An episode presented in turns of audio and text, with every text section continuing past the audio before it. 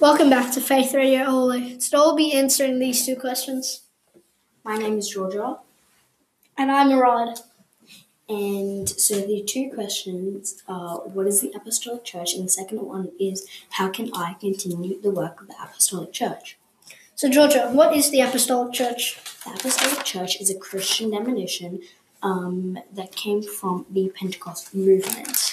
It is made out of made up of one big community that comes together and pray and attend mass. Now, how can we continue the work of the Apostolic Church? We can continue the work of the Apostolic Church by attending mass and the activities that church has, including youth group, going to baptisms, and um, taking Holy Communion. We can also spread the word of God by telling our fellow classmates and whoever we know.